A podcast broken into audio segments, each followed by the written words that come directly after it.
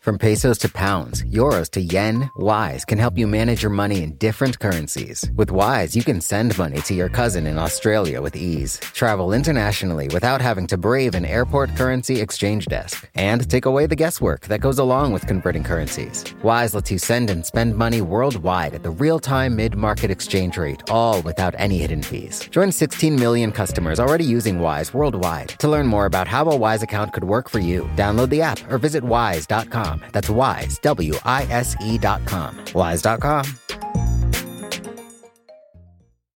You know how to book flights and hotels.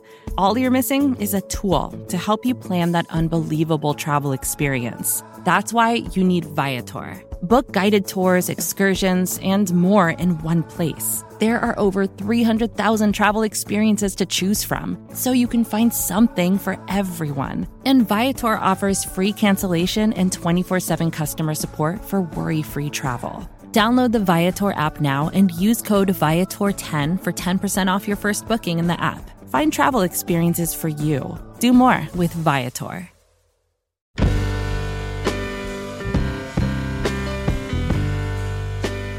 Hello and welcome to the Longform Podcast. I'm Aaron Lammer.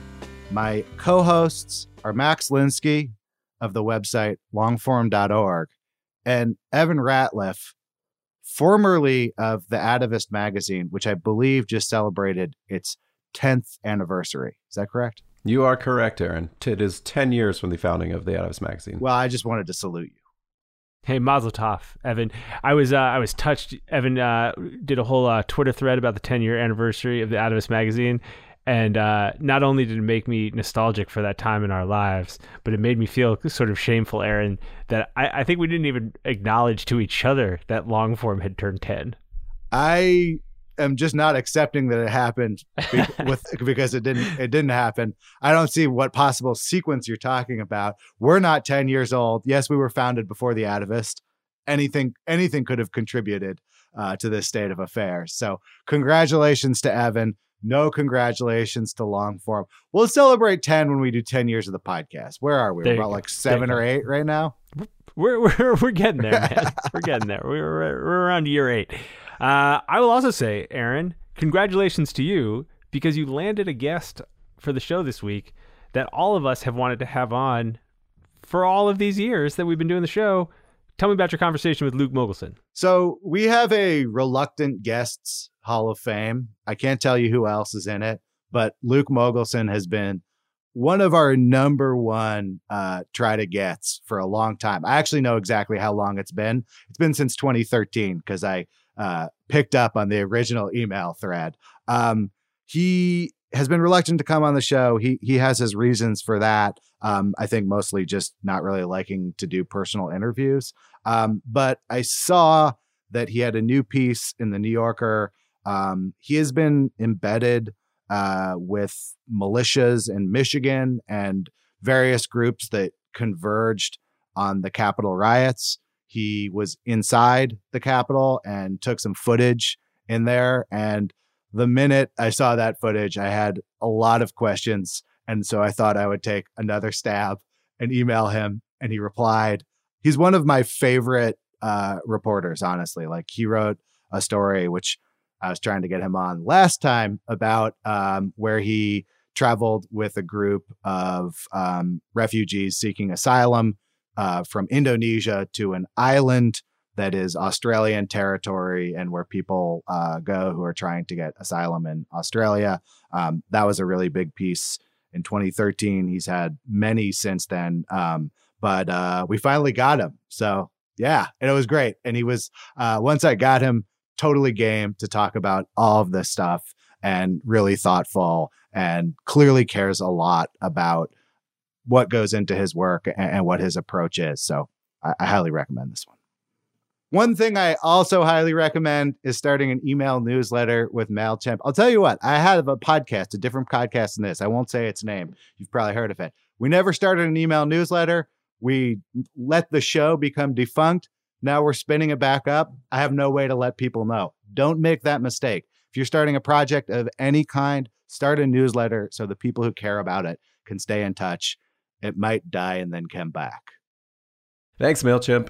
Now here's Aaron with Luke Mogelson.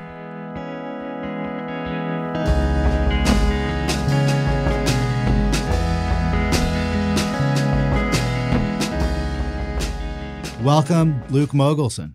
Thank you. Glad to be here. You are a tough man to pin down for an interview. Uh, and I bet that means there's not that many interviews with you across your career. So I'm going to do my best uh, to be thorough. Where are you from? Well, I was born in St. Louis, Missouri, and I moved to California at a pretty young age. Mostly grew up there and I finished high school in Idaho. And it kind of fit with my youthful idea of a writer accruing a broad range of experience in the world to have material to work with later on. Did you have writerly ambitions as a young person? I did. Yeah, it's pretty much the only thing I I ever wanted to do. I think like a lot of people who were passionate readers at a young age. It was kind of a natural extension of that. How did you jump from there to getting your your first paid gig as a writer? What did you do as a work thing in your life?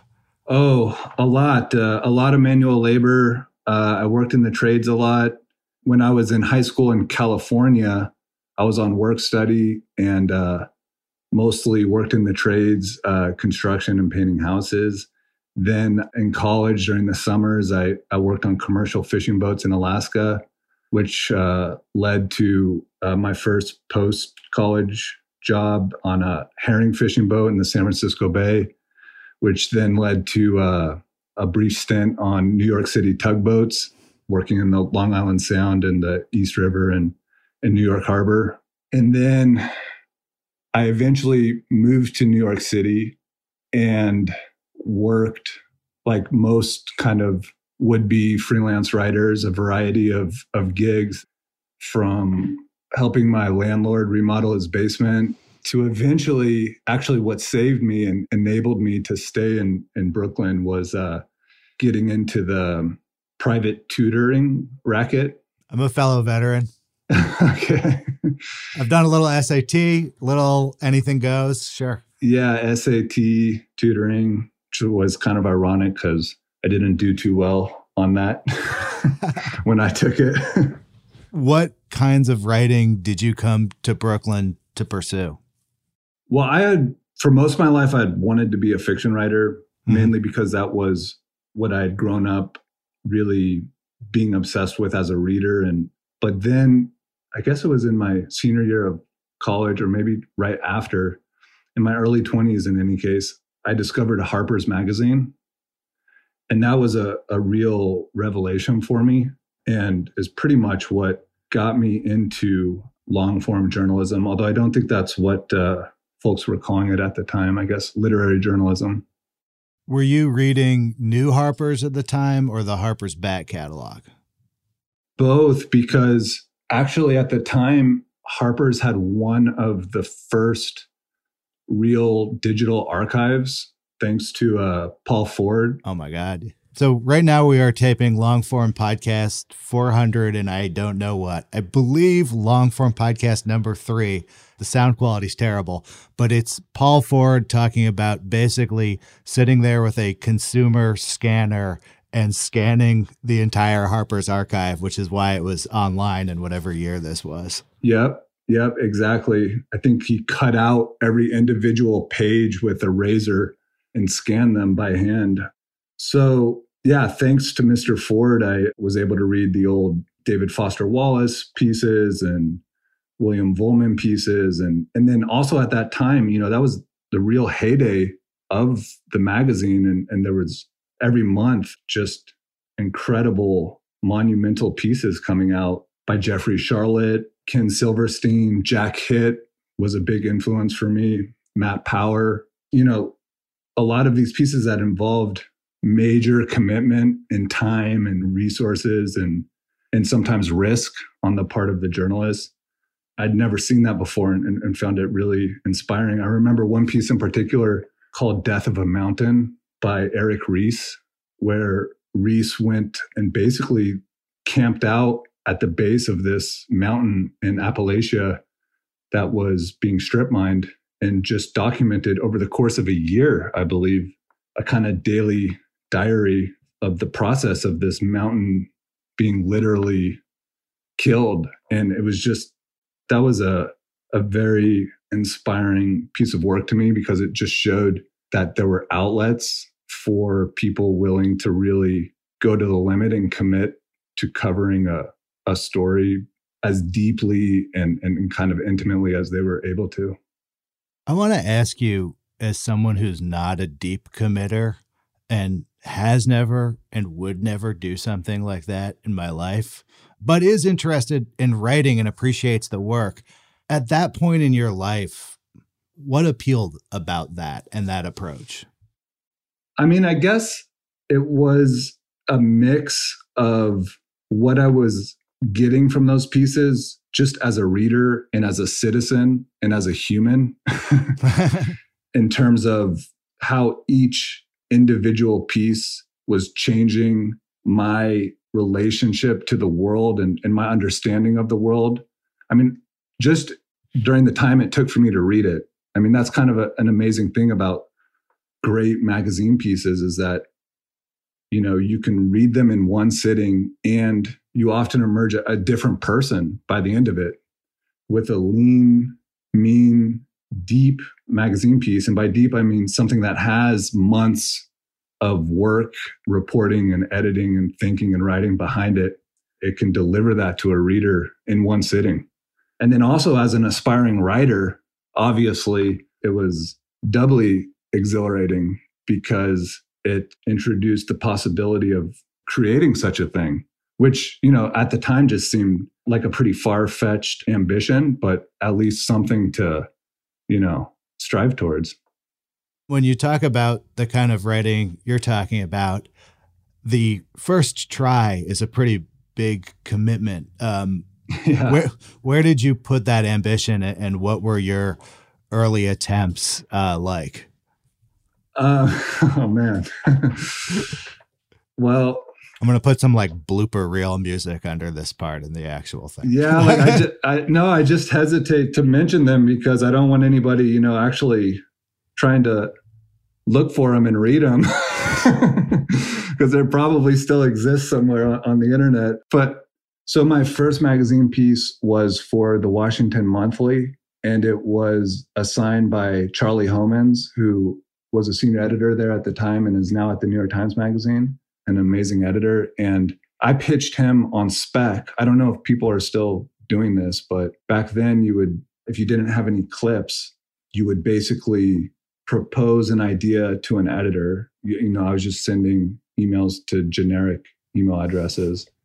And if they did respond, they might say, if you go and do this story and, and pay for your own expenses, we might, we'll look at it. if you do all of this, I will read it. That's the basic offer. Yeah, yeah.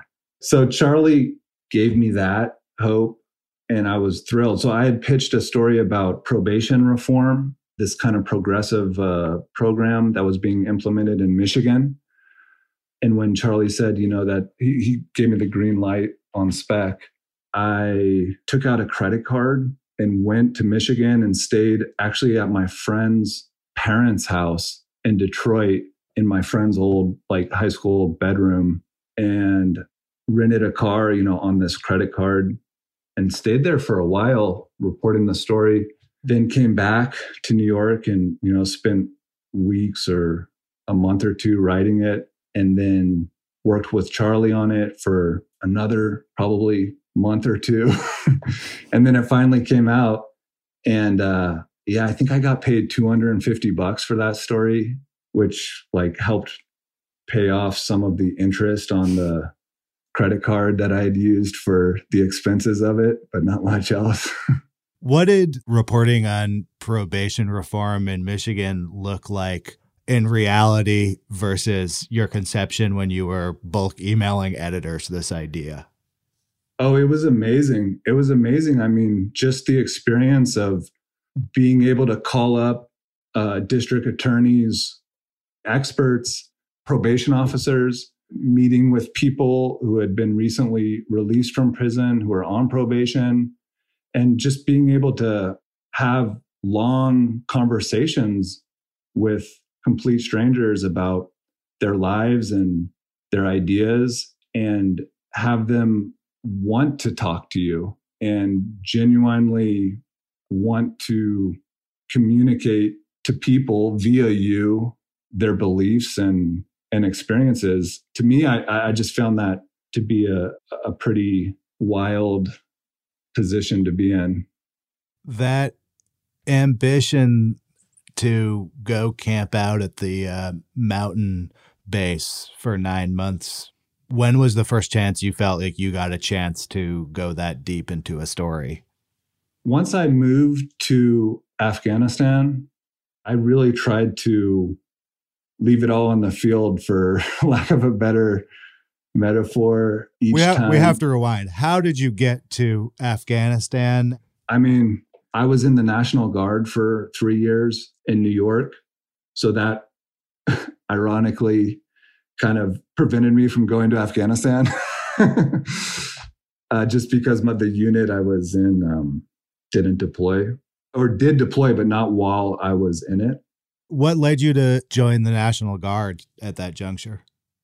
I actually believed in in the war in Afghanistan at the time and I had some naive ideas about responsibility, citizenship, service and how those related to the military.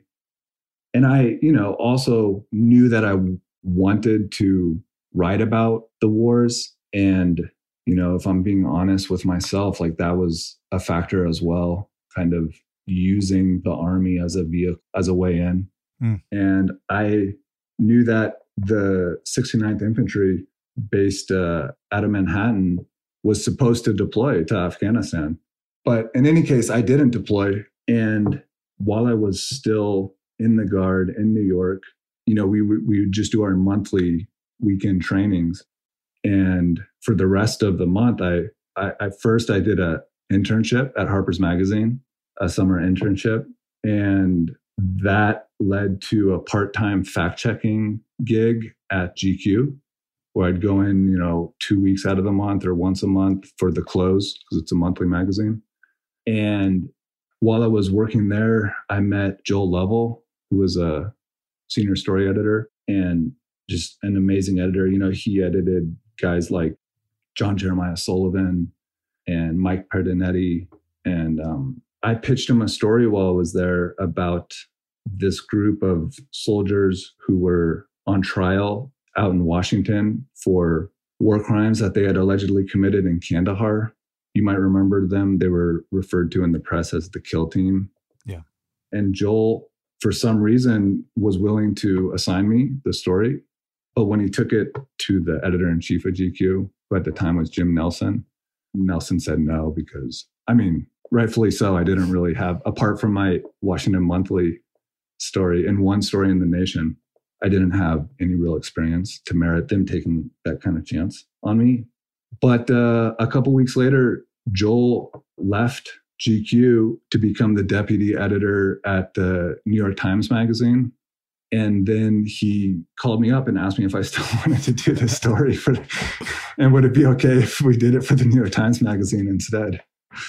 So yeah, he really, I mean, I owe everything. I really owe my career to Joel. He took a huge risk on me and gave me a huge break and was incredibly supportive and encouraged me to go out to Washington and attend the trial and pursue the story for quite a long time until uh, we felt like we had uh, enough to do a big feature. And then, so then after that, I felt like I had enough, I won't say confidence, but enough lines to magazines to be able to make the leap and move to Afghanistan. I completed my contract with the National Guard like, I think it was like a week or two after that story came out. So the timing was fortuitous as well.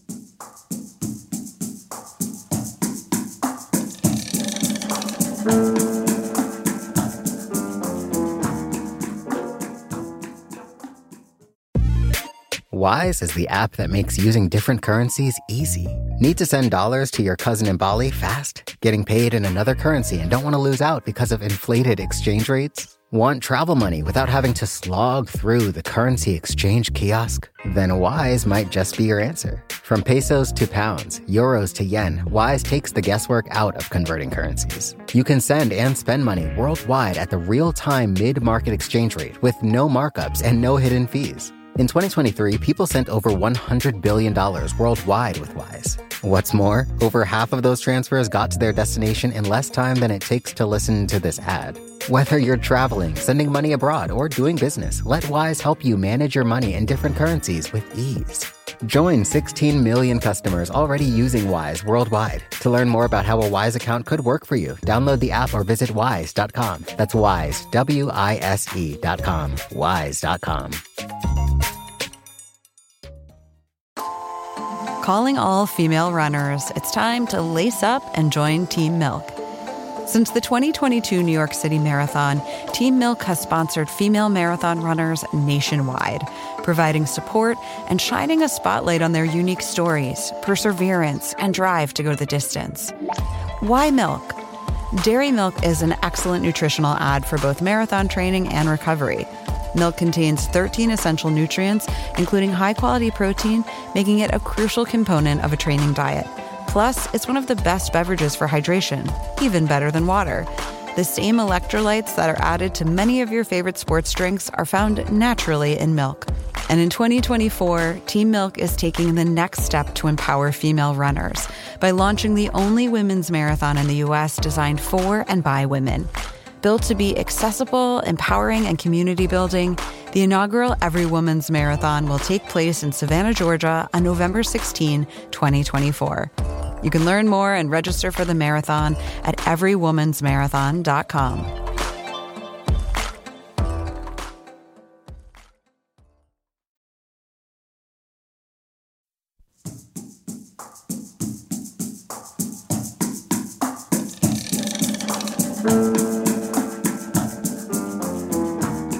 So you're pitching a story about the kill team, a group of U.S. soldiers, while at the same time you're an active National Guardsman who could have been deployed into the same conflict that they were accused of uh, crimes in. Did your pitch include who you were? Was that helpful, unhelpful? No, I I kind of kept those two things separate Yeah. those two lives separate, which, you know, in the guard you can do. Every guardsman has these two parallel lives the civilian life and the military life. That's kind of one of the interesting things about the National Guard, especially in New York, which it's got to have one of the most diverse units in the military. I mean, it's from all the boroughs and mostly working class guys. My platoon sergeant was a conductor on the six train from Panama.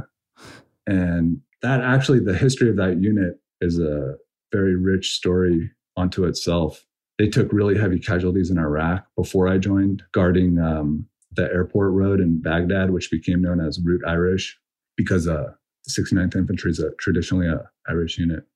But in any case, I kept those two worlds pretty separate. And because I didn't deploy and because it was the National Guard and, and not the full time regular Army, my pretty limited military service is not at all a defining Yeah.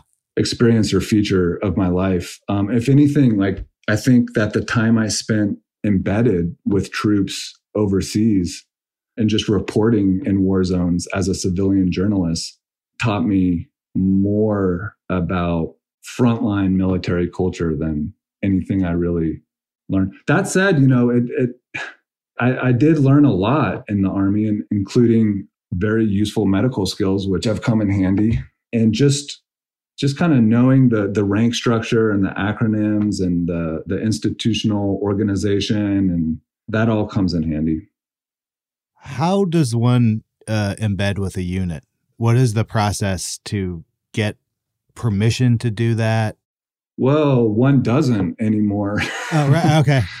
that's kind of that's a major problem it has been for a long time but so i lived in kabul for about three years between 2011 and 2014 i was based full time there and at that time you could still just fill out the application get you know your credentials and everything from whatever sponsoring publication or outlet you were doing the embed for and request a region or a place or a unit to embed with.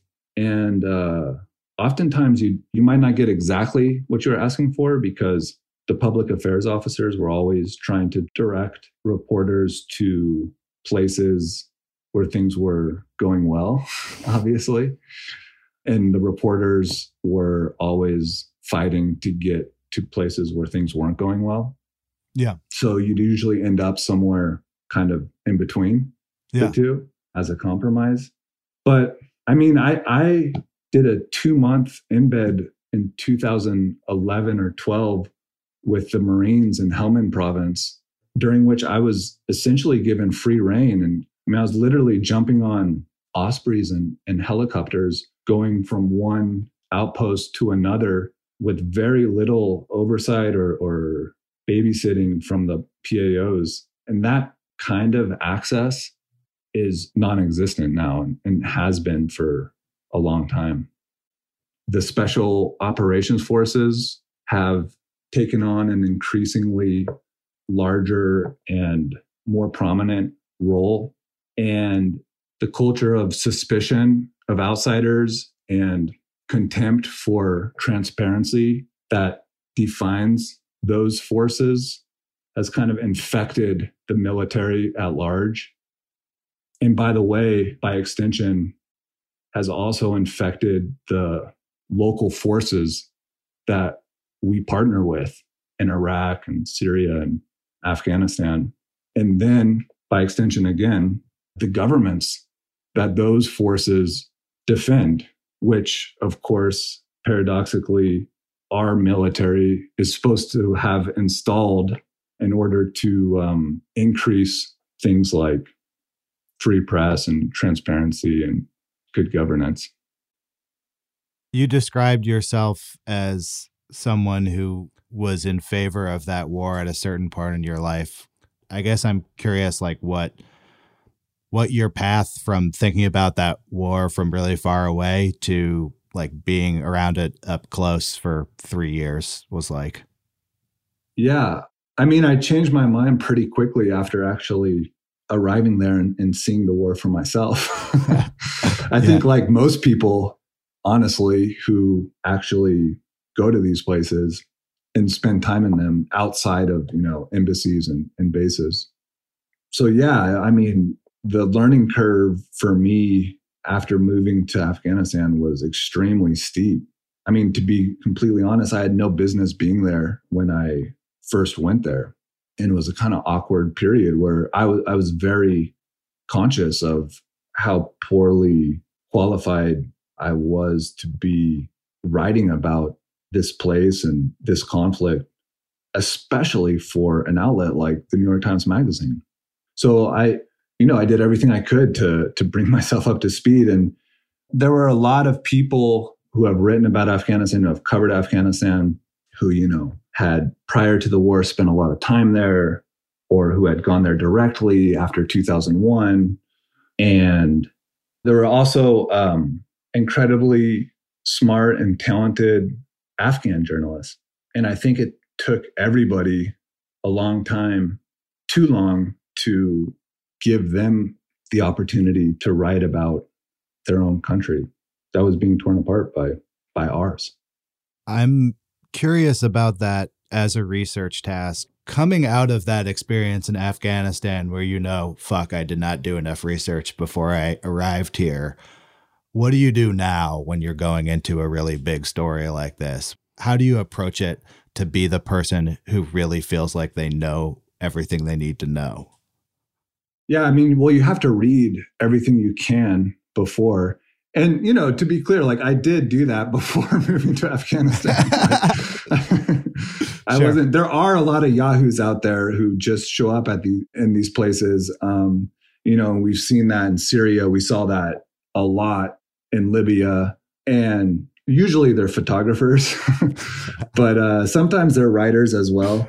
And I did before I moved to, to Afghanistan read every book about the place and the war that that I could find, and I think that that's incredibly important Mm. for anybody anybody uh, listening who wants to get into this. You know, you- that's just basic, but still, you could read every book in the world, but you're never going to be able to write about a place even after living there for years even after you know gaining competency with the language we as americans and especially you know me as a white male american i will never be able to write about afghanistan with the kind of nuance subtlety and truth that somebody like mujib mashal the former kabul bureau chief for the new york times was able to. So anyway to get back to your question that just puts even more pressure on you know preparing ahead of time talking to people reading the books. I find reports really useful. Academic papers they're a pain in the ass to read but especially for any kind of conflict reporting the international crisis group places like this all have extensive resources for anybody trying to get into the weeds of the politics of a place. I mean, there's no reason to go abroad to write about somewhere in this day and age blind. There's just so much, you know, there's so many people doing amazing research and and mapping of conflicts and crises. Let's talk about that idea, but uh, as related to a different story you wrote. So you wrote a story about migrants trying to reach Christmas Island. I feel like it was seven years ago, maybe. Um, Yeah. And this is a major political issue in Australia. So when you're in a situation like that and you're sort of wading into a really important and heated issue in a different country, a different country with its own immigration policies, how do you prepare for that story and, and what attracted you to that story? Well, that was a kind of a unique situation. It was really unlike any other story I've ever reported, mainly because we ended up, myself and the photographer Joël van Houdt, a Dutch photographer, ended up going undercover, something I was really ambivalent about the time and remain ambivalent about today and and and was not actually how we initially intended to do it, but kind of ended up being necessary. So we wanted to write about the surge in Afghans fleeing the country, both because it was an incredibly dramatic and and significant story on its own. The risks that these people were taking and and the dangers and the discomforts that they were enduring in, in order to get to Western countries, not America. That was impossible, but um, Europe and, and Australia. And also because it, it seemed to implicitly say something important about the state of, of Afghanistan and the state of the war. And this was at a time when Obama and uh, Leon Panetta, his defense secretary, were really pitching the success of the war to the American people and to Congress. And were really framing the surge that Obama had ordered as a success, when in fact it was a complete failure and disaster. And the war was a complete failure and disaster. And the Taliban was ascendant. And it was just, they were just lying. Either they were lying or they didn't know what was going on in, in their own war. I don't know which one is preferable. And so to me, like one kind of irrefutable proof of that was how many Afghans were leaving the country and what they were willing to go through in order to get out. So that was the story we wanted to tell. And it was really important for us to report from the ground and in bed, so to speak, with the people that we were writing about. And the only group we could do that with for practical reasons were the folks trying to get to Australia. Ah. I thought back on that image. It just flashed before my eyes, actually, of the billboards in Afghanistan that say, like, don't go to Australia. I was in detention for three years and they just sent me back. That's like Yeah. one of the opening ones. But you weren't just focused on Australia. You were willing to take that migrant route anywhere. And that happened to be the one that you could do. Exactly. Yeah. And why was it necessary to do it undercover? And why are you still ambivalent about that? Well, so Afghans were flying to Jakarta, which Indonesia at the time allowed most citizens of Muslim countries entry without a visa. So you could get that far. Iraqis, Iranians, and Afghans could get that far on a plane. And then it was possible to travel by boat from the island to a very small island, about a three or four day boat ride away. That was part of um, Australian territory called Christmas Island. And they were under the mistaken impression that if they got to Christmas Island, they would be able to demand asylum, and the Australian government would be obliged by international treaties and law to consider their requests and extend protection if they merited it. But what the Australian government was actually doing was detaining them immediately upon arrival and then sending them to an island nation called Nauru, which had worked out a deal with the Australian government to essentially hold all of these refugees in detention centers indefinitely. And the incredible thing was that this was widely known and it was widely discussed among the refugees.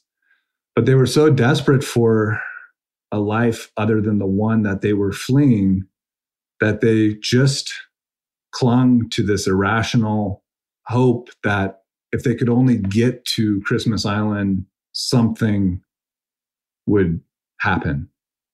And so there was obviously no way to go on this journey and, and get onto these boats as journalists because the smugglers who operated them were were criminals and and, and paranoid also about law enforcement infiltration and being imprisoned for human trafficking. So our plan was to basically pretend to be refugees to the smugglers until we got onto the boat and then kind of introduce ourselves to the other refugees and so we went to the local money market in downtown Kabul where one of a handful of smugglers had an office and our cover story because obviously I mean I guess it's a radio show you can't see me but I'm six foot four and white with a red beard and Yoel doesn't look any more Afghan than I do. So we said that we were Georgians. and we said that we were, we did say that we were journalists because Yoel had his camera and was taking pictures of everything. So we said we were, you know, Georgian political refugees passing through Afghanistan trying to get into this circuit towards Australia. It was pretty like overly elaborate uh, cover story, and nobody really cared, anyways. but it worked. And so then we flew to Jakarta, and then when we got there, you know, we had the phone number that the guy in Kabul had given us that we called outside of a 7-Eleven in a 7-Eleven parking lot, and this guy came and picked us up and brought us to this like these huge tower complexes on the outskirts of the city where the smugglers had a bunch of safe houses. And so we were put into a little apartment with a family and basically stayed there for several weeks waiting for a boat to be ready. They used these rickety wooden fishing boats that are not seaworthy, which was why a lot of them had crashed. And I think at the time, a couple thousand people had died trying to make the crossing, drowned, because um, they overload these boats with people. And it became apparent pretty quickly once we were in the safe house that uh, we wouldn't be able to reveal our identities at that time because the smugglers were constantly around and it was a very tense and paranoid environment. And uh, we debated you know pulling out at that point because of the obvious kind of ethical dilemma that was raised by being undercover. But we ultimately decided you know to see it through and eventually we were brought to a boat that was loaded with i think there were there was around 75 people on this open hull wooden fishing boat with an outboard motor. And then once we got out to sea uh, we left in the middle of the night. And once we got out to sea it became apparent again that we wouldn't be able to reveal our identities for a couple practical reasons. One being that everybody was immediately seasick. It was mostly Iranians on our boat. And so they, they weren't used to being on the ocean. And so everybody was, and there were no toilets. There was no, and the seas were really rough. So there were waves crashing in on us all the time. You know, the boat like quickly filled up with vomit and feces and urine. And everybody was really, really miserable. And there was no cover from the sun. So people got very, very badly burned, especially Yoel, the Dutchman.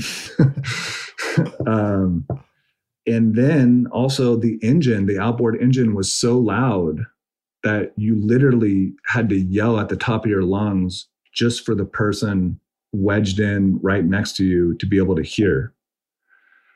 So it just, you know, the idea that we would go around like yelling at people that we were journalists in that situation was not really tenable and would have probably been dangerous as well. Yeah. And it was something that nagged at me personally.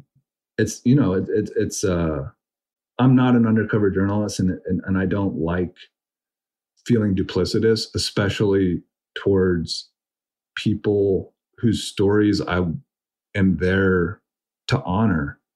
You know, it, it, it's one thing I think to go undercover in the way that Jeff Sharlet did and with the family and Jesus plus nothing. I mean, he wasn't really undercover, or the way that Shane Bauer, you know, did as a prison guard, or uh, Ted Conover yeah. did. And when you're trying to write about people that are hiding activities or ideas that you want to expose as toxic or dangerous or just somehow deleterious to society, you know, that's a different relationship between reporter and subject yeah. than mine usually is. Like usually it's been a little different than 2020 reporting in the us but usually i'm not i don't have an adversarial relationship with my subjects. I'm trying to i'm trying to be their advocate.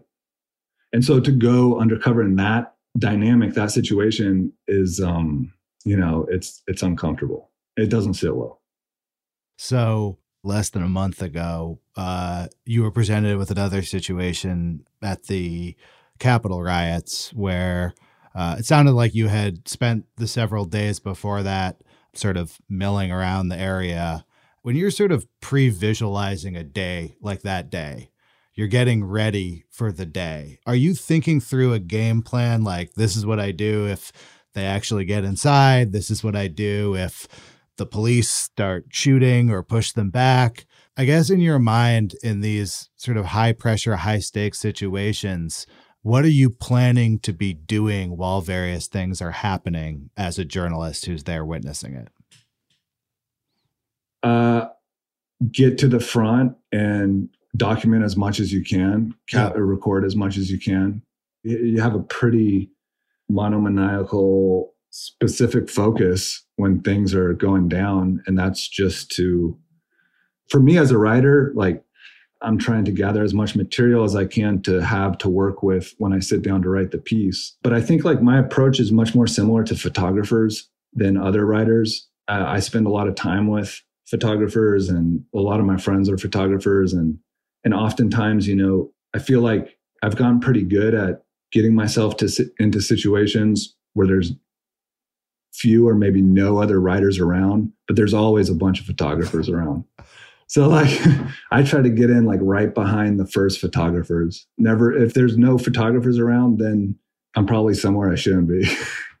A question I ask a lot of writers like in this moment is what kind of mental notes you're taking during these moments. Like, what are you looking for? What are you capturing? Are you writing it down? In the case of the Capitol riot, I actually can see your iPhone footage. Is filming an effective way to sort of trigger your memory of what happened? Or is the filming something that you're thinking for later presentation? Like, do you use filming as a, a note taking technique? Is I guess what that's all it is. That's all it is. I mean, that was really anomalous. Our publishing that excerpt of my iPhone footage. You know, I try to film everything for a couple reasons. One is just because it's so much more effective than trying to note every detail down in, in a notebook. Um, and two, for fact checking purposes, the New Yorker, as you know, probably everyone listening to this is aware, has a rigorous fact checking process. And I like to write, I really try to write scenes. I think that's for me, the articles that I enjoy reading the most are really structured around scenes that involve people doing things and interacting with each other as opposed to with the reporter. And so for those parts of the article, it's just much easier to be able to upload, you know, video of whatever I'm describing in the piece to a Dropbox folder for the fact checkers to check against. Um, so when I first started reporting in Afghanistan, I didn't have an iPhone and I used a voice recorder. And so when I'd go out in the field or when I'd go on embeds, I would just dictate into the voice recorder everything that was happening, everything that I would see or details that I would notice, uh, things that people were doing.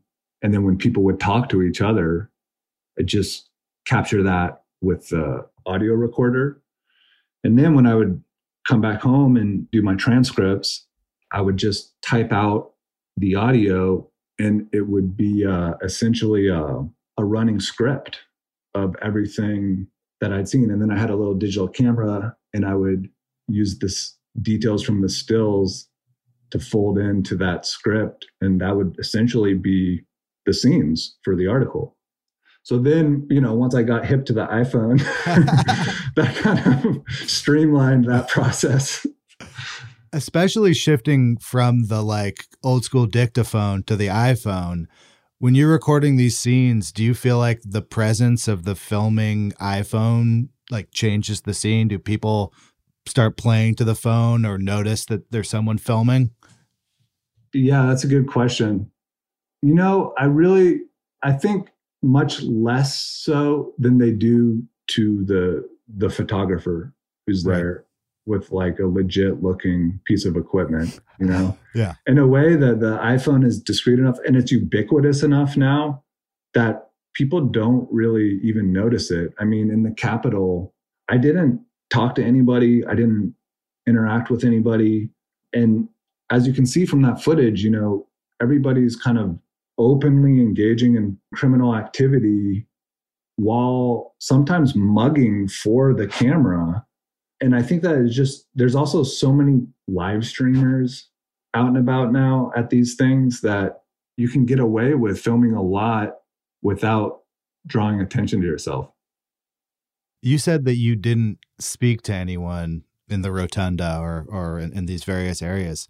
Why not? Do you normally in a situation like that interact with people or do you try to Well, I didn't want to lie, you know. I didn't uh, want to lie and I was worried like I wasn't wearing any credentials. Mm. I didn't have anything on me identifying myself as press because they were attacking journalists. And, but I also didn't want to have to tell somebody I wasn't press if they asked me. And I also, I didn't want to give any kind of indication or just as importantly, be seen uh, to be giving any kind of encouragement to these people and what they were doing. So I just had a strong sense that if I engaged with anybody, it would only lead to a very ethically fraught exchange mm. and potentially incriminating. Was that true for like the three days or however many days you were sort of in Washington before that? Like a lot of the story actually is taking place on the back streets, the pubs of Washington in the days leading up to it. Were you also not really interacting with people during that period? Pretty much, yeah. I did not interact. I mean, I interacted with and interviewed a lot of anti fascist activists, Black wow. Lives Matter activists around um, Black Lives Matter Plaza.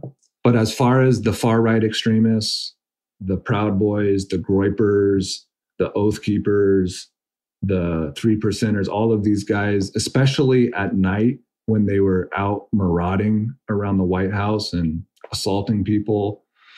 No, I, I did not talk to any of them. I just kind of hung back and observed and filmed and took notes. When sometimes, you know, it wasn't really possible to film because of the stuff that they were doing. And also, it just every situation's a little different. You kind of have to have a feel for the vibe. And if the vibe uh, wasn't right, you know, I just actually write in my notes on my iPhone as if I were typing out a text, you know? Mm. What was this year like for you? I reread the last two pieces that you did for the New Yorker. Uh, one of them about Antifa, uh, the other one about the Capitol riots. And I mean, it sounds like you've been immersed in these movements, uh, two di- uh, opposing movements for a lot of the last year. Tell me what that was like putting these stories together, how much time you spent with different groups of people, and, and how you structure something like that. Yeah, um, it was a trip because it was basically my first time since I reported that Washington Monthly article in Michigan working in the US as a journalist. So, you know, that had been in, I don't know, 2009. And it was also my first time being in the US at all in any capacity for more than a couple weeks um, since 2011. Where had you been previously before you returned? Kind of all over. I, I, mean, after I left Afghanistan, I spent some time in Istanbul. I spent a couple years in Mexico. I uh, live in France now. My wife is French, so we live there now. But yeah, I, I had really avoided the US. I was working in the Middle East. I had worked in Syria, worked in Iraq, and so there was a lot of stuff to do overseas and yeah. not much reason for me anyway to be here. What was the homecoming like for you? And what was it like kind of returning to reporting on Americans? Yeah, I mean, or it has been complicated, I guess. So I I asked my editor at the New Yorker, who by the way is uh, Daniel Zalewski, incredible editor. I've been very blessed um, with editors between Joel Lovell and, and Daniel Zalewski, And that's also been a huge part of why I've written the articles that I've written. But uh, I wrote Daniel on April 30th from my apartment in France, asking if I could come back to the US and, and do some reporting here. April 30th was when the militia members in Michigan entered the state capitol in Lansing and with assault rifles and approached the barred doors of the legislature and chanted at the lawmakers. So I saw that and said to myself, might be a good time to go back to the US and see what's going on there. I had actually just been in uh, in Raqqa in Syria working on an article about the US withdrawal from northern Syria and um, the abandonment of our Kurdish allies there in the summer before that, I'd gone back to Afghanistan to do a piece on on how things stood there with the peace negotiations slash withdrawal. And everywhere I, I had been working, you could feel the results and the effects of Trump's America First foreign policy. But I had never I had never written about the effects of his domestic policies at home. So after I wrote Daniel asking if I could come to the US on April 30th, I came to Michigan and I started hanging out with these right wing militias that were mobilizing against the lockdown measures of the Democratic governor, Gretchen Whitmer. And I started spending time with these guys and gaining a kind of better understanding of what was animating them, or so I thought. And that's what I was doing. And that's what I was with when George Floyd was killed in Minneapolis. And as the protests there over the next day or two grew in size and unruliness, I decided to go there. It was about a nine hour drive from Lansing, where I was staying, to Minneapolis. And I arrived in Minneapolis around one in the morning, I think. And I went straight to the third precinct police station, which is the station to which uh, Derek Chauvin had been assigned, the officer who killed George Floyd. And I got there just after the police had evacuated the building and the protesters had taken it essentially and lit it on fire.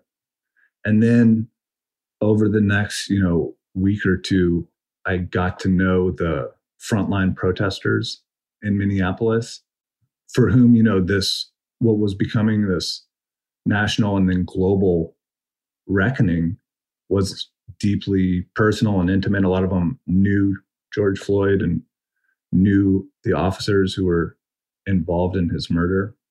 And, you know, there is a direct line, I think, that you can draw from that historic uprising for racial justice to the January 6th storming of the US Capitol that was spearheaded by white nationalists.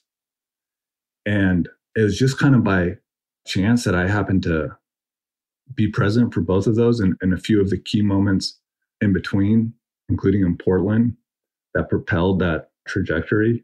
But I think that it's important that we remember with all this talk about the insurrection at the Capitol that that was a direct consequence and reaction to what for me was an unbelievably powerful and unprecedented outpouring of legitimate grievance and emotion in Minneapolis seven months prior. And it was really interesting because when I left Michigan to drive to Minneapolis, everybody was talking about the lockdown measures, the mask mandates, essentially the, the public health policies that have been put in place by the governor as these tyrannical forms of autocratic persecution. And when I came back, all those same groups were suddenly talking about law and order, backing the blue, standing up to the existential menace posed by left wing extremists that everyone now, post George Floyd, was calling Antifa. So there was a, I, you know, I could see it. I could see the the transition basically, and how this essential, fundamental kind of animating force of white grievance just shifted from one target to another, and then a few months later to another with the Stop the Steal campaign when these same people convinced themselves that they had been disenfranchised. And then I actually saw a couple of the, the same individuals on the steps of the Capitol charging towards the police line. So, you know, these things are all connected. And I think uh, a lot of times we, you know, with um, the kind of news cycle, we lose sight of that. I've taken a bunch of your time. I really appreciate it. I'll make this uh, my last question. Where do you go from here? What excites you going forward? I mean, I guess uh, I'll have to see what happens. Um, I'm kind of banking on everybody in the country reconciling and getting behind a progressive democratic agenda and in, in which case I'll um, I'll try to write an article or maybe a book about um, fly fishing in Montana. Sounds good. thank you so much for this interview. I uh, I really appreciate it. Appreciate you.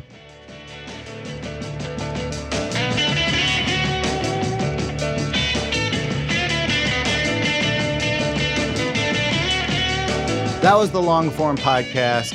Thank you very much to Luke Mogelson for agreeing to do this. Thanks to our editor, Jenelle Pifer, our intern, Susan Peterson, my co hosts, Max Linsky and Evan Ratliff, and the good people at MailChimp who make this show possible. We'll be back next week.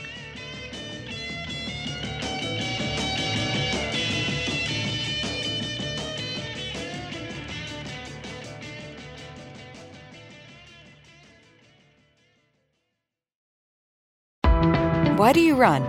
Why does anyone? I always thought that runners loved running, and that's not the case. Most runners hate running, but they choose to do it. In the new docu-series Running Sucks, brought to you by Team Milk, Abby Ayers learns why women runners everywhere are driven to go the distance. It really is about taking my power back and proving myself wrong. Team Milk is about fueling women's performance and helping them along their marathon journeys. You can sign up now for the inaugural Every Woman's Marathon taking place in Savannah, Georgia on November 16th, 2024. Learn more and register at everywomansmarathon.com.